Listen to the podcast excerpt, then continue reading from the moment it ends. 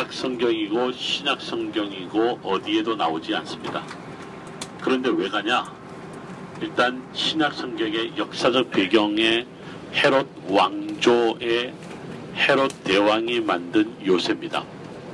그리고 AD 70년 예루살렘이 로마에서 무너질 때 이곳에 960명이 쫓겨와서 끝까지 마지막까지 항전했던 바로 그 장소입니다. 헤롯 을 비롯한 그레코 로마 문화를 연구하는 고고학자들은 헤롯의 바로 요새인 이곳 마사다와 그리고 내일 우리가 가게 될 헤롯의 또 다른 요새 헤로디움 또 하나가 더 있습니다. 마케루스 이거는 마케루스는 요르단에 있습니다. 요르단에 있는 마케루스는 바로 세례 요한을 참수시켰을 때 마케루스에서 이루어졌다라고 알려져 있습니다. 내일 방문하게 될 헤로디움은 헤롯 대왕의 석관이 최근에 발견되었습니다. 이 발견은 세계의 발견이다 할 정도로 굉장히 중요한 발굴이었습니다. 이 네처 교수라는 히브리대학교 고고학과 교수는 은퇴 교수이긴 하지만 30년 이상 마사다와 헤로디움 이 두 지역을 비롯해서 로마 시대의 이스라엘을 집중적으로 연구하고 가르쳤던 교수셨습니다. 이분이 2007년도에 헤로디움에서 헤롯의 석관을 발견했다 해서 전 세계가 관심을 가졌는데요. 이분이 벌써 2012년도인가요?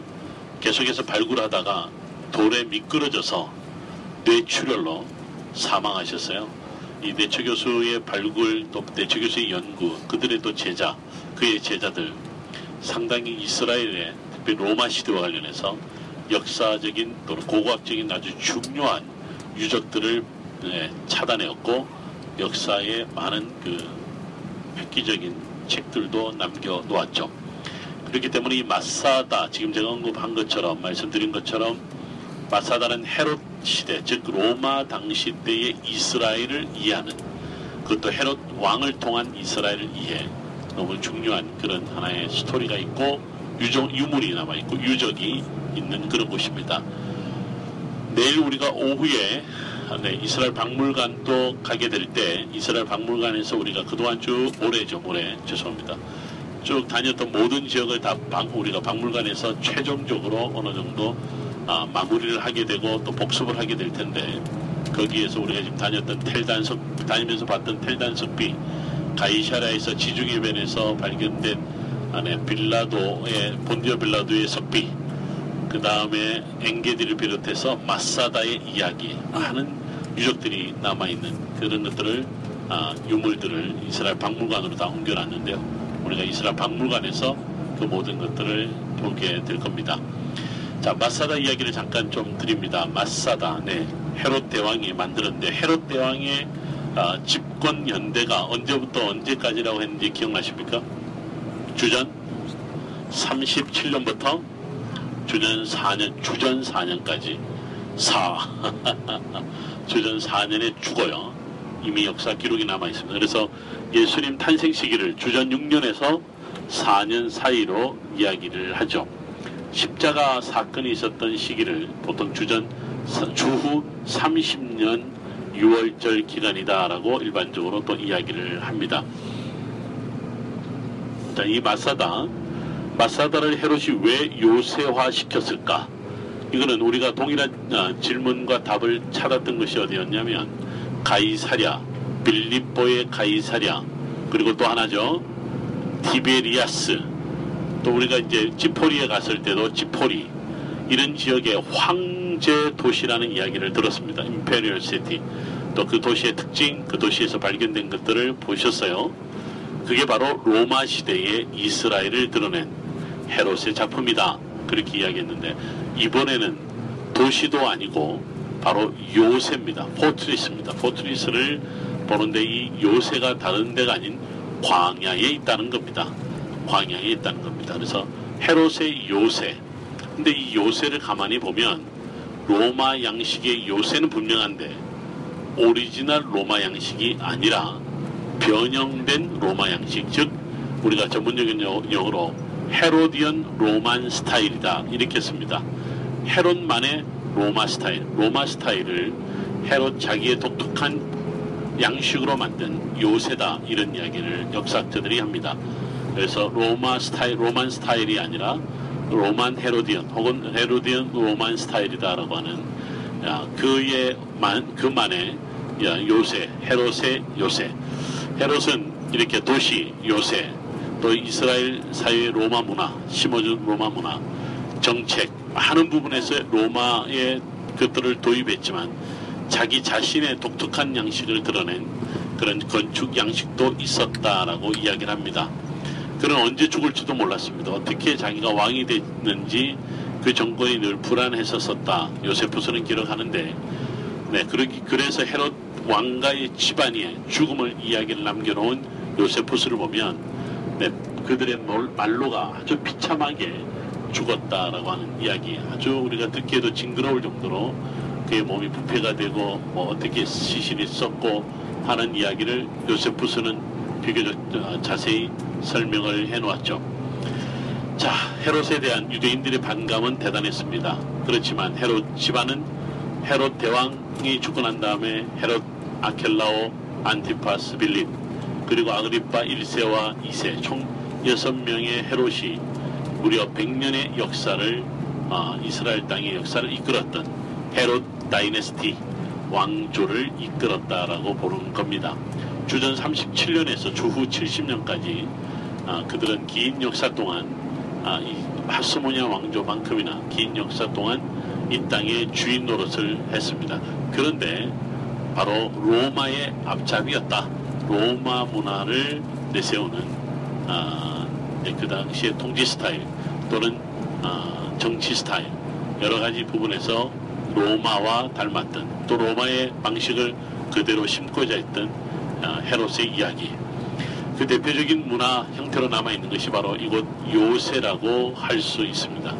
자, 마사다가 그러면 정말 구약 성경이나 신약 성경 어디에도 나타나지 않느냐라고 할 때 구약학자들이 남겨놓은 그 아주 평범한 글입니다만 흥미롭게 아, 저는 읽었는데 그게 뭐냐면 마사다가 히브리 말로 메주다예요. 메주다. 메주다가 바로 성경 구약 성경 중에 시편에 보면 여호와는 나의 산성이시요 나의 요새시요 할 때 이때 요새가 히브리 말로 메주다입니다. 그래서 이제 구약자들 중에는 마사다는 구약과 이미 관련되어 있다. 다름이 아니라 다윗이 사울 때문에 도망 다닐 때 천지를 모르고 도망 다닐 때 모압 땅에도 갔고 유대 광야에도 갔고 블레셋 땅에도 갔고 아둘람굴 어, 셰펠라에도 갔었고 모든 지역을 다 갔었다. 그때 유다 광야에서 그가 이곳에서 기도한 기도가 바로 여호와는 나의 요새시오라는 그런 고백으로 나를 지켜준 마사다다 이런 이야기가 아니겠느냐. 그, 뭐 그렇다고 해서 고고학적인 증거나 역사적 증거가 있는 것은 아닙니다만 공교롭게도 요새라는 말과 메수, 어, 마사다라는 말이 같기 때문에 메추다와 마짜다가 히브리어 어글이 같기 때문에 아, 네, 구약 성경과 연관시켜서 이야기를 하기도 합니다. 물론 이곳은 마사다 이야기를 우리가 듣겠지만 그러나 아, 말씀드린 대로 다윗이 도망 다녔던 그 배경이다라고 하는 거 그렇지 왼쪽 우리 바다 건너편에 보시면 말씀드린 대로 모압 땅이라고 그랬죠. 모압 땅과 이스라엘 굉장히 가깝습니다. 무려 남북의 길이가 70km 되는데 모압 땅은 저 산지 위에 올라가면요 굉장히 아, 정말 푸르른 땅 그렇다고 해서 우리가 갈릴리에서 본 그 정도의 땅은 아니지만 광야에서도 농사를 지을 수 있는 엄청난 밀밭 농사를 지을 수 있는 곳이 저 위에 산지 모압 산지 위에 있습니다. 그래서 모압 평지다 뭐 이런 이야기도 아마 저 위에 있는 산과 관련해서 나왔지 않았을까 그렇게 봅니다.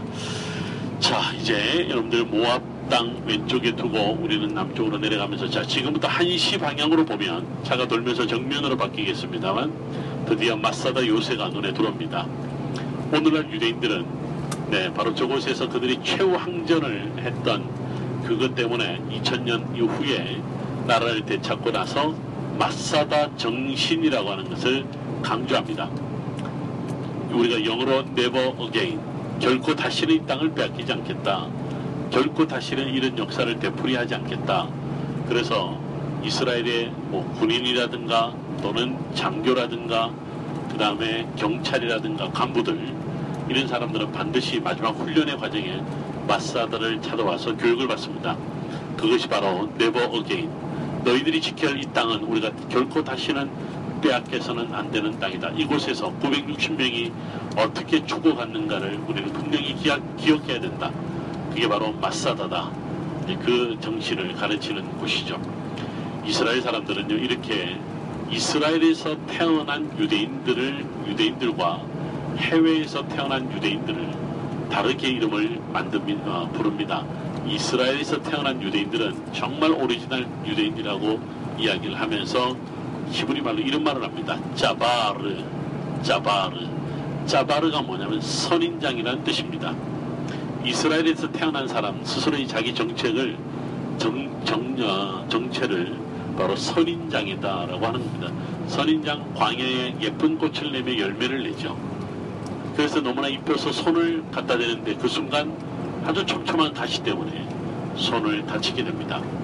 바로 이스라엘에서 태어난, 태어난 유대인들의 정체성이 우선 광야의 정체성이다. 그리고 보기에도 좋고 아름답지만 그러나 가까이 할 수 없는 어, 마치 이제 아, 늘 그렇게 고라는 역사로 함께했던 그들 근접할 수 없는 그들 나름의 정체성을 가지고 있었던 그 정체성의 이름을 짜바르라고 하는 히브리말에 담겨놓은 것을 볼 수 있습니다. 그래서 가끔 유대인들한테 이런 이야기합니다. 너 짜바르냐 그러면 사람들이 어 나는 짜바르야 뭐 그렇게 나는 이스라엘에 태어난 유대인이야 이런 이야기를 하는 거죠.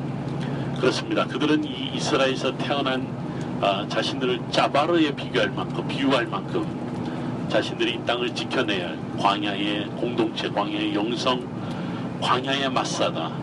바로 우리가 오늘날 계속 배워야 할 아주 중요한 역사적 흔적이다. 라고 그렇게 가르치고 있죠. 자, 마사다. 두 가지 스토리가 있다라고 지금 우리가 정리할 수 있습니다. 처음에 지을 때와 파괴될 때. 지을 때는 마사다. 즉, 헤롯 대왕이 지었지만, 그러나 마지막이 헤롯, 어, 마사다의 문명은 로마 군에 의해서 완전히 멸망당하는 이곳에 와서 3년 동안 그렇게 이 땅을 지켜내고자 했던 저항군들의 마지막 무덤이었던 바로 그 마사다. 지금 두시 방향으로 정말 천의 요새입니다. 천의 요새. 로마의 군단 병력이 들어와서도 3년간 저기를 공격했지 공략했지만 실패했죠. 그리고 나중에 로마의 10군 단장인 플라비우스 실바라고 하는 장군이 여기에 와서 마사다 이곳을 토성을 쌓아 올라가는 것을 볼 수 있습니다. 결국은 이것을 어떻게 점령했는가에 대한 이야기도 듣게 됩니다. 어떻게 시작되었고 어떻게 정리되었는가 마사다 이야기를 우리가 도착해서 듣게 됩니다.